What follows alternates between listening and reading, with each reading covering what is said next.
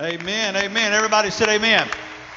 God bless you. Maybe seated. Maybe seated. If you have your Bibles, I want you to turn with me today to Isaiah chapter 40. Isaiah chapter 40. I'm going to read a few verses, verses 28 through 31. Very well known passage, probably one of my favorite passages in the book of Isaiah. Been talking about being an overcomer. Remember last week we brought in, of course, Scott's story, and we were talking about his overcoming faith, yet all the while praying for, believing for, asking God for one result, for one end, which was the healing of his son Bo. And of course, you heard his story last week where out of that, of course, God took his son to be with him in heaven. He's still alive. He's in fact alive now more today than ever before. Uh, Scott, Brittany, and the family, and you and I, if we go to heaven, we're going to see him again. Amen. And so to know that there is a blessed hope. The reality is, is we have to have an overcoming faith, which is not undoubtedly a place of just arrival. In other words, having overcoming faith doesn't mean that you have arrived and that you are therefore in the place of exemption to trials and difficulties in this life. No, no, no, it doesn't mean that at all.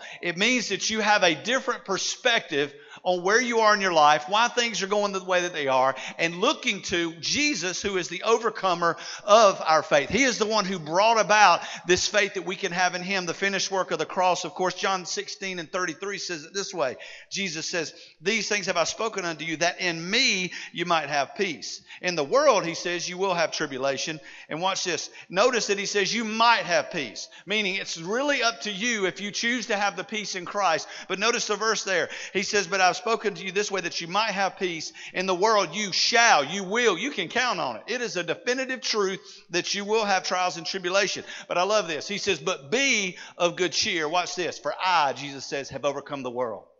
And if we be in Christ, guess what? We are a joint heir with Christ, not only to the riches of heaven, but to the riches, the Bible says, on earth as it is in heaven. We can live in overcoming faith now. And watch this, and I believe this to be true today. We can rise above the stresses of this life. In fact, I want to bring a message to you today entitled Overcoming Stress. How many of you have stressful lives? Some of you deal with stress every day. Every one of you need to get. Some of you didn't raise your hand because you were so stressed that if you raised your hand, you were going to become stressed out. That's just the way we are. The truth is this. I would say, probably statistically, as I was looking through, and there's several of them, some say more than this 89% of all Americans, man, woman, boy, or girl, literally live under chronic stress in their life. Amen? And I'm going to tell you something, guys. Here's what I believe to be true. I told the guys up there this morning. I believe that you can overcome that stress. I was uh, unfortunate enough as a father, as a dad, to see my son, who's upstairs running stuff. What's up, dog? Yeah, there you go. Peace out. Who answered a call to preach the gospel back in June. And with that, he started going through what I understood perfectly well is an attack of the enemy. That when you step into a place where you say, All right, God, here I am, use me, one of the first things that God has to do in your life, whether it be you just giving your life to Jesus, whether it be you just got baptized, whether it be you accepted a position as a deacon, as a pastor, or whether you just drew the proverbial line in the sand and say, From this point forward, though he slay me, yet shall I trust in him. I'm going to serve him with all that I am, all that I have. I'm going to give it over to the Lord. Can I tell you something? At that moment, you are going under the test. You're really entering into, and you might as well embrace the, the, the, difficulties that you're going to begin to experience. Hear me though, but you can be an overcomer in Christ. I had to watch my son go through this just tumultuous times of just the rigidness, the rigor of dragging through, not being able to eat, not being able to sleep. All of the results of stress are the things that we're dealing with physically in our body. I hope you know that. And I started seeing him lose weight and I started seeing him go through these things. And he shared that with you guys. He shared that on Wednesday night. He shared on Sunday night, I believe. And, and just to say that, watch this, I see him coming out of that now. Why would a good God who loved me, who lived a perfect, sinless life in the person of Jesus, allow me, who he loves greater than anything, to go through that? I'll tell you why. Because it's a choice that you and I make to grab on to stress, to fear, to worry, or the antithesis of that, which is grab on to the finished work of the cross and say, I refuse to be moved because of the world's economy, because I am situated, I am grounded, I am rooted in the person of Christ Jesus and the finished work of the cross. It's a choice that we make. And I believe that to be true. I just looked out, Sherry, welcome home from Russia. Glad you're here. Appreciate you going and serving the Lord abroad. Appreciate you so much being back with us. Text today is Isaiah chapter 40. Powerful, powerful passage of scripture. Listen to what he says. I love the words here. Isaiah, the prince of the prophets, if you will. Have you not known, he said, have you not heard? The everlasting God, comma, the Lord, the creator of the ends of the earth. Isn't it awesome how he poetically prefaces where he's going in the verses to follow? He says, Watch this creator of the ends of the earth Neither, watch this, neither he faints nor is he weary or his understanding is unsearchable. Stop, pause. He just bragged on, declared on the glory of God, the majesty of God, the power of God, the unfailing effort, relentless love of God. And then watch what he does. He gives power to the weak. By the way, that's you and I. Then watch what he goes on to say. And to those who have no might, he increases strength. Aren't you glad? Say amen. Even the youth, young people, you're not exempt. Even the youth shall faint and become weary. And the young men, they shall utterly fall. Watch this. Verse 31. Here's the big crescendo. Here's your aha moment. Wrap your heart around this. Here is our blessed hope. But to those who wait upon the, upon the Lord shall renew their strength. They shall mount up like wings of eagles. They shall run and not be weary. They shall walk and not faint. Glory to God. Hallelujah in the highest. That is our hope. You don't have to be stressed out. You don't have have to be broken and live in the mully grubs of life. I'm going to tell you something, guys. It is literally the choice that you make to grab onto self or to grab onto a holy God. I'm going to give you three principles this morning that I believe will help you in overcoming stress in your life. Number one, there is a problem. There's a problem of stress. If you look into the verses there in 28 through 30, he says, Have you not known? Have you not heard? And he goes on declaring on God. And then in verse 29, he gives power to the weak. There is a great God, there is a weak person. And here's the reality the two characters in this particular storyline is simply the irreducible truth of everything that evolves around this world. There's what? There's God. There's the sovereign, almighty God the El Shaddai. He is the God who created the heavens and the earth and the fullness thereof. He is in the beginning God. He's in the end God. He's Alpha. He's Omega. He's the pioneer and the finisher of our faith. He's all points in between. But watch this. We don't realize the four greatest attributes of God literally draw a line to who you and I are. It's God who reached down and grabs your heart. It's Jesus who came to you and pursued you. It is He today who we gather under the banner of. It is not about Northridge. It is not about Mark. It is not about you. It is about Jesus. Why? There's only two characters in the world. And watch this. He's omnipresent. He's here today. Aren't you glad? But guess where else he is? He's anywhere that any church, any person, man, woman, boy, or girl were gathered together, two or three in my name. He says, I'm in the midst of them. He can be across town. Can I tell you? He's not just moving in this church, he's moving in any church who will open the doors to a sovereign God and say, Come in, let me sup with you and you with me. Never leave me nor forsake me. Show me who you are, that I may know you, that I may lift up your name, that your name, Jesus, may be famous among the nations. He's omnipresent. Guess what else he is? He's omnipotent. He's an all powerful God. There's nothing that my God can't do. Heard one time say, Can God build a rock too big that he can't lift? First of all, stupid question because that goes against the character of God. He's not just a goofy God sitting up there going, Let me see what I can do today. Let me disrupt Tim Knight's life today. Let me do this. Let me just throw this into the equation. Whoa, what are they going to do? He's not like that. Mamas and daddies, listen to me. If your kid asked for bread, you wouldn't give him a serpent, you wouldn't give him a thorn bush. Your God is greater and better and more pleasing and wants exceedingly abundantly above which you could ask, think, or fathom. He wants greater for you than what you want for yourself. If you ask Him, He already is sitting there going, You have no clue how much I want to do for you. Because He's an omnipotent God. He overcame death, hell, and the grave. Jesus said that. I have overcome the world. Death couldn't hold him, the grave couldn't stop him. Satan and all his ploys are a literal joke to Christ and can be a joke to you and I if we operate in the auspices of the power, the dunamis, the dynamite explosive power that comes by way of the cross. Acts 1 8, he said, You will receive power to be my witnesses. Guys, let me tell you something. We got into a debate the other night, if you will, on Wednesday night. What about those people that have never heard the gospel, Derek? What about those people that live in the far corners of the earth? Are they going to live? As, are they going to go to heaven or hell? Can I tell you something? If you and I don't tell them, their blood is on our hands. We have to tell them about Jesus. Jesus. We can't sit back and go, well, I just don't really think that's a good God. Can I tell you something? Oh, he's a great God. He's a mighty to save God. He is the beginning and the end, God. He's made a way for you and I to go out to declare, to proclaim the message of hope in a lost and dying world. He's a great God. He's not only omnipresent and omnipotent, He is omniscient. He knows all things. He knows what you need before you ask of it. In fact, the Bible says we don't know how to pray. Some of us are great prayers, I'll admit. I've heard some of you guys pray, and I feel like heaven and earth moves when you pray. But if I really marry that together with Scripture, the Bible says you don't know how to pray. You don't even know what to ask for.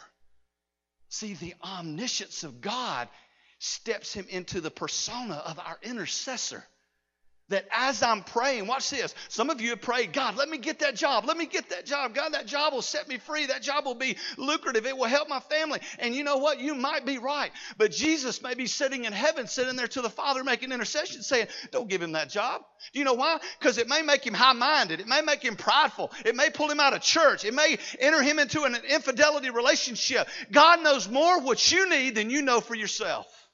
But you got to trust Him. Stress, oftentimes, is me just not trusting God.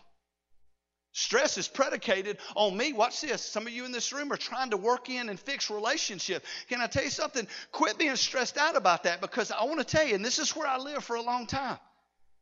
I was a controlling person, not a place to say amen right there, baby. Okay, just let me share my heart. This is my sermon.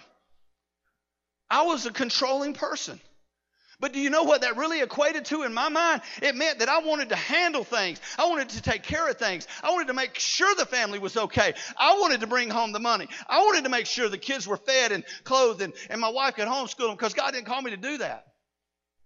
But I wanted to be the guy who could say, this is the way it ought to be. But guess what? I was pushing my wife away because I was trying to dictate not only my life, my kids' life, but her life and anything that was in between. But watch this. I became stressed out when those things didn't fall in place. Guys, you know what I'm talking about. We are mission. Do you know that's why we can't go shopping? It makes no sense to a man who is wired based on a mission minded mindset. Let me tell you why. If my wife says we're going shopping, I want to take out my notebook and go, What are we looking for? What color is it? What size is it? And when I find out what it is, I don't care if that store's in the far end of the mall, I go, time me, I'm going to go grab it. See, we were driven that way. We want to go get it, conquer it, bring it back. Baby, I got it. And then you know what she says? That's not really what I wanted. That's what you said you wanted. See, because for my wife, shopping means going with her mom, her sister, her cousin, my daughter, my daughter in law, and all these people, which used to be Black Friday, which is now like Black Tuesday. They leave it like Tuesday at noon. I don't even know what that means anymore. And they leave and they're gone for days on end. They don't eat, they don't drink. They come back in like zombies. And I go, What'd you get? She goes, Nothing, but it was awesome. Awesome. That stresses me out. However, the, the other side of that coin, when I was a younger man, I, I wanted to take my, I love to hunt. I absolutely love to hunt. And guess what, guys? I don't have any deer on my wall. I don't care. I don't need a deer looking over my shoulder over the wall. It freaks me out anyway. But I love to hunt. I love to eat the meat. I mean, I harvest it for that reason. I love, it's conquering for me to go claim the, the, the harvest. And that's biblical, by the way. And claim the harvest and to, to process it and, and, and feed it to my family. I have created meal, you know, that kind of thing. But guess what? I can go to the I can go to the woods 20 below. Raining. Sideways. And I can sit in my deer stand and just sit there and I start crying. I'm like, this is awesome. Look at that squirrel. Oh my God. There's a woodpecker.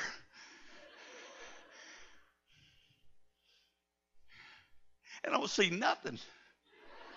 And I get home, and, and, and Stephanie's like, Where, Where's the deer? I didn't, I didn't see a thing. How was it? And I go, It was amazing. Because, see, I had to tell my children early on hunting like her shopping trip. Hunting doesn't mean getting. I'm not going getting, I'm going hunting. I'm looking for a deer, and I don't see a deer. I just look at the glory of God. I'm not kidding y'all. I do. I love it out there. But guess what? We don't understand the mind even of our husband and wives, and that becomes the disconnect between you and God. You don't understand the mind of God. Why would a good God allow me to be stressed out? First of all, it's because I'm just a controlling person and I need to let go and let God be God. Consider also he's an omnibenevolent God. He can't not love you. That should be liberating to some of us because some of us are very unlovable. God loves you in spite of you. God loves you because of Jesus. How about that? God even loves the Alabama fan. I'm not kidding. I kid you not. Stephanie, I see you sitting back there. I, yeah, whatever. Roll Tide. Just had to throw that in there. Roll Tide. Let me give a verse to you real quick. Let's bring it back spiritual. Go dogs. Second Corinthians chapter 10, verse 5.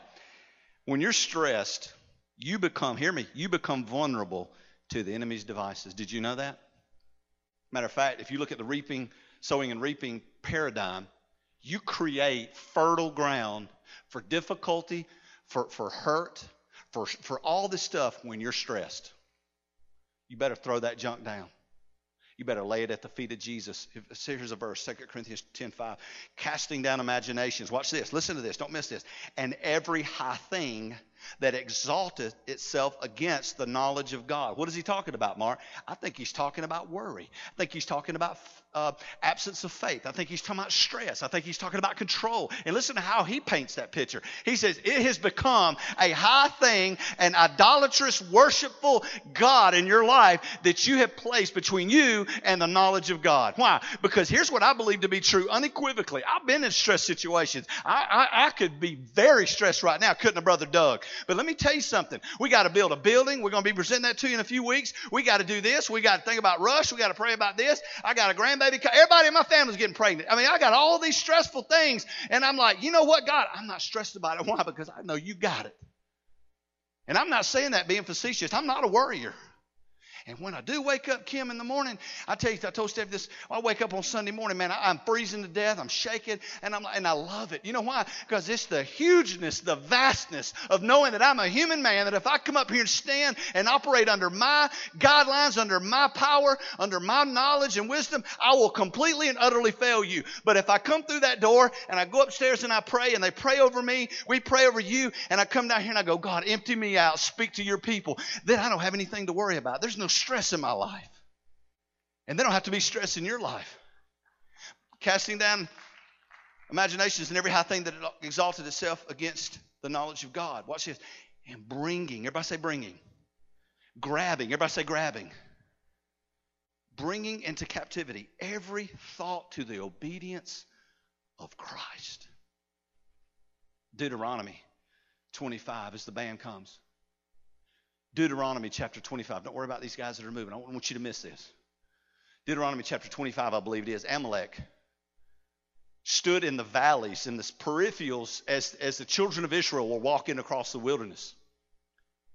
And Amalek, the Bible says in Deuteronomy 25 and following, that he stood waiting. He's watching for the weak ones. He's watching for the stressed out ones. He's watching for those that are lagging behind to take them, to overrun them. Guys, there's a principle there. God is looking, seeking out over the earth those who would believe Him at His word, those who would diligently seek after Him. The Bible says in Hebrews, He is the rewarder of those who diligently seek after Him. Are you diligently seek after, seeking after Him? Or are you just throwing up a whim of prayer? God, move today, and if you don't move, you turn back and say, What's the point? Diligently, continually, fervently, effectually, sincerely, are you doing that? Because that's what God's looking for. And if you're not, then you're just like those children of Israel who are walking in the murmur of the wilderness journey. Do you know that millions, if you will, looking at the generation, did not enter the promised land only because of their murmuring? God is not like a murmurer. All the people of God say amen. God doesn't like a naysayer. A naysayer is a person who failed at doing what God has called you to do, and they will not relent. They will not let it go. Can I tell you something? They have no audience in my spirit because I know in what God has called me to. And I don't need anyone to confirm that, and yet no one can rob me of that. You see, here's the reality The animal kingdom works the same way. Did you know that? Out on the African plains, the, the, the animals, the, prey, the predatory cats, they're smart. They look among the, the wildebeest, among the gazelle, and, and they look out and they see the weak one. It's lagging behind, that's not purposed in his looking around, the way he drinks water. And the enemy is looking into your home, mamas and daddies. And he's looking for the weak point of entry. And we've gotten so stinking cavalier about that. We have become so blind to the fact that the enemy wants your children. He wants your marriage. He wants your church. He wants your pastor. He wants your he wants everything you got. And yet I choose to not be stressed. You see, here's the reality. Stress creates a worry. Worry creates ulcers and creates a lack of appetite, and you, you worry and you stress. I tell couples that I'm, that I'm getting ready to marry, and I pre premarital counseling, and I see uh, I, see Stephen and Caitlin over there getting married this month, and several others in, in this room, perhaps. And, you know what? Don't worry. Don't worry about the, the ceremony. Is the, are the flowers going to be perfect? Is the wedding going to be perfect? Is this going to be right? Is this at the end of the day you're going to be married? That's it. You got enough to worry about with that. But anyway. Sorry. I'm just kidding. No, I'm not. But but here's the thing. Stress and worry creates problem between me and my, my, my wife. Stress creates differences between me and my friend. Between me and you. You and me. There was a there was a woman who went to a hairdresser, and, and if you go to a hair, beautician, I know some of you in here are hairdressers, and and I'm sure you probably hear more testimonials than I do as a pastor. You hear everybody's stuff. I get it. Because I do that with my hairdresser. I tell her everything. And this woman became complacent and she was really just negative. I mean, just, oh my gosh, everything. She became cynical about life and everything. And this woman went in and she said, uh, yeah, I'm getting ready to go on a trip. She says, Where are you going? She says, I'm going to Rome. Said, oh my gosh, Rome. Oh, so overrated. Rome is like the dirtiest city I've ever been in. I mean, literally, dirty city. The food was terrible, blah, blah, blah. How, how you getting there? I'm flying Continental Airlines. Oh my gosh. Have you seen their flight attendants? I mean, they they, they don't even know how to dress. I mean, the food is terrible. It's cold. Uh, you know, we waited in lines and everything. Continental Airlines, seriously, you're to, uh, where are you to stay? We're staying at the Villa downtown Rome. Oh, my, uh, we went there one time. It's like, I mean, have you looked on, you know, line and seen? I mean, their food is not good. The pool's nasty and, and all this stuff. What, what are you going to do when you get there? We're going, among other things, we're going to the Vatican. We're going to go see the Pope. Oh, my gosh. You know you're not going to see the Pope. And even if you do, he's up on that big portico. It's like a mile away. Even if you get inside the Vatican, I mean, you're just totally on and on and on. This lady's like going. She goes on a trip. She gets back uh, a few weeks later and goes in to see her hairdresser. She goes, Well, how was your trip to Rome? Oh my gosh. Rome was absolutely phenomenal. Rome was one of the beautiful, beautiful cities I've ever been in my life. I mean, amazing. The architecture. Well, yeah, what about your airline? I mean, surely Continental messed that up. No, you know what? They overbooked the flight. See there, I told you they overbooked. No, no, no, check it out. They overflew the, the uh, overbooked the flights, and, and they called our name, and we got first class. What about the villa? Oh my gosh. I mean, you were right. I mean, the villa at one time was just a mess, but they just underwent a $5 million restoration. Man, they got a new pool. They got these new chefs and sous chefs, and, and I mean, the new rooms, the furniture. Man, we walked in, we lived like kings that week. It was amazing. And the lady's just like going, What, did, what about the Pope? I mean, surely there's something in there I can hold on. She goes, You, you won't believe this. We went into the Vatican, and this cardinal came out and, and said, Look, you guys, there's been a lot of people coming in and out all day. We're about to shut the doors, and I, I, usually just occasionally take the last family that walks in, and we bring them in to go meet the Pope and have dinner with the Pope. You kidding? And the lady's like going, "What? You mean your flight was good, Rome was good, the villa's good? You met the Pope? What did y'all talk about?" she said, "I don't know. He just wanted Want to know? He just want to know who did this terrible hairdo. So, you see, there are just those people in the world. And when I'm stressed out and I'm worried and I'm broken, I don't understand what God's doing. Let me tell you something. Just maybe. Just maybe God is treating you like that eagle that treats her young. In Deuteronomy, early part of Deuteronomy, there's a, there's a stirring of the nest.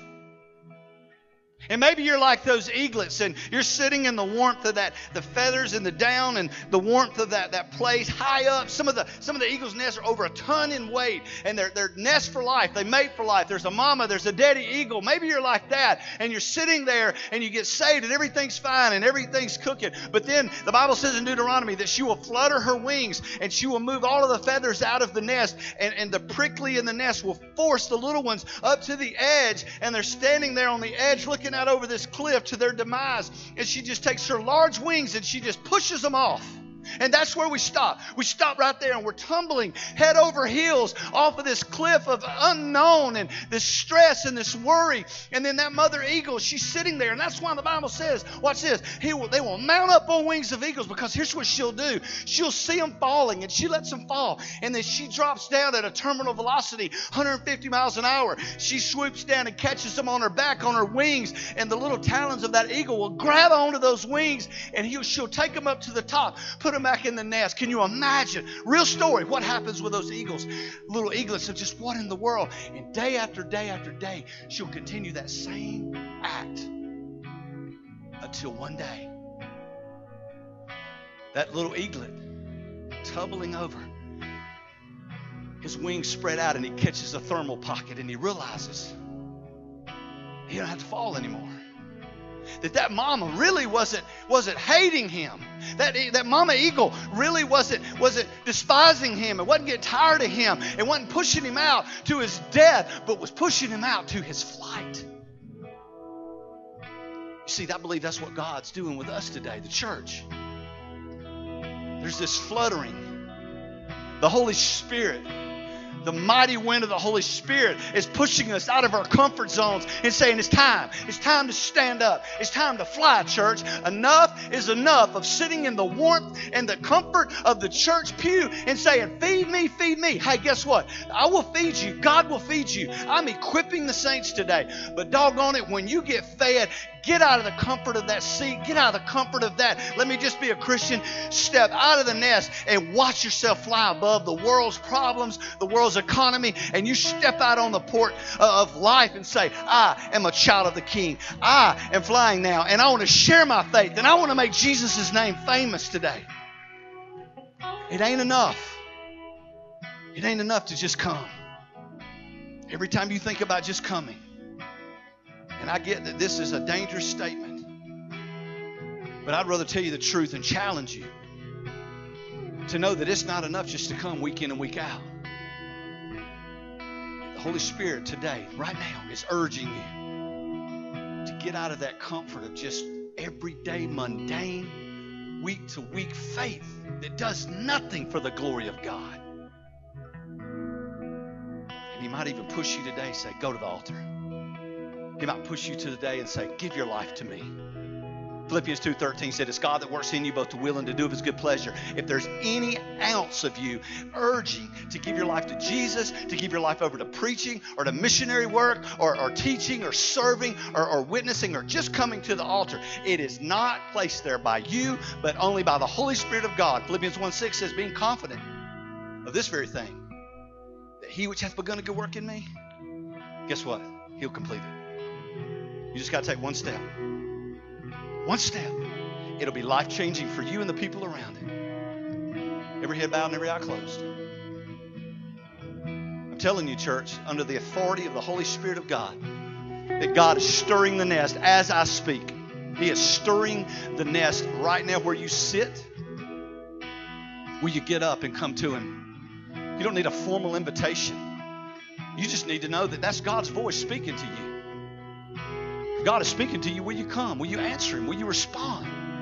Or will you just say no again and again and again? At some point, guys, his voice becomes mute. It becomes silent.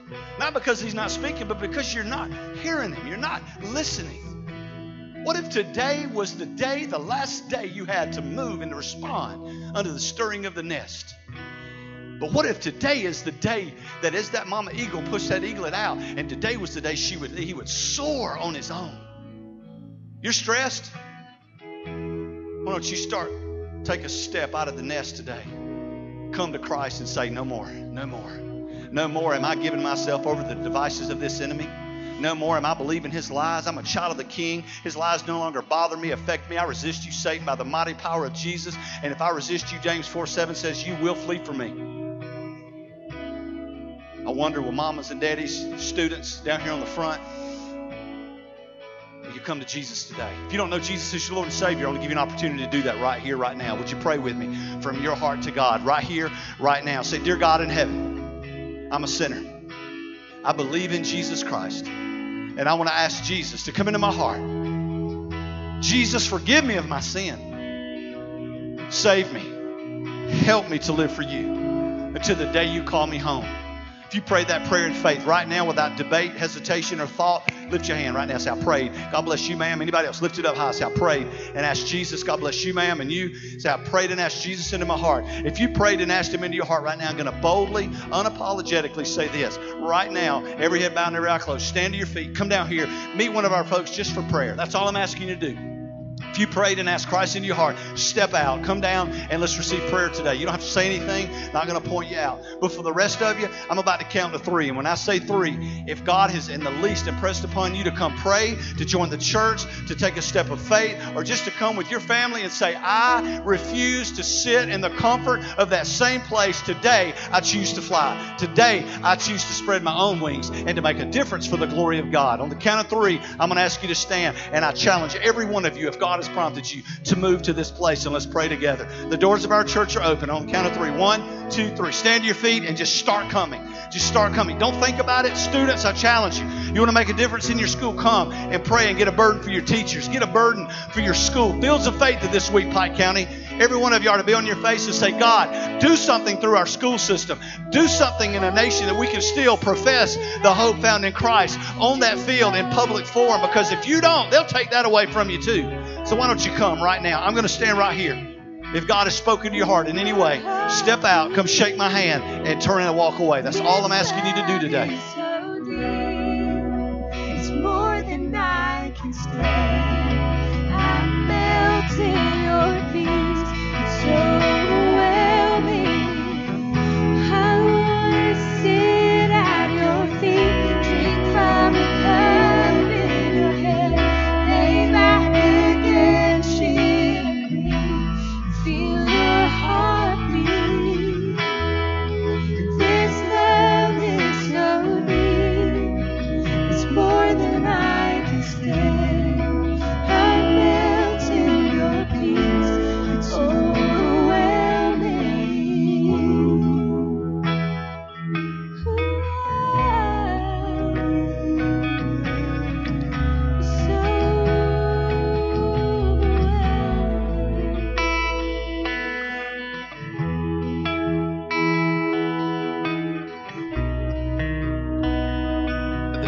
there's some of you still praying, but there's a young lady. Lisa, wave your hand at me.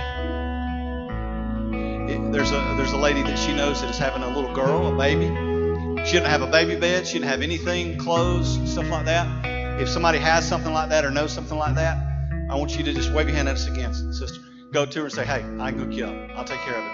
There's a need. We need we need to try to meet that. Amen." And if and if we don't find it in here, we're, we're going to take care of it. Has God spoken to you this morning? One more verse. The doors of our church are open.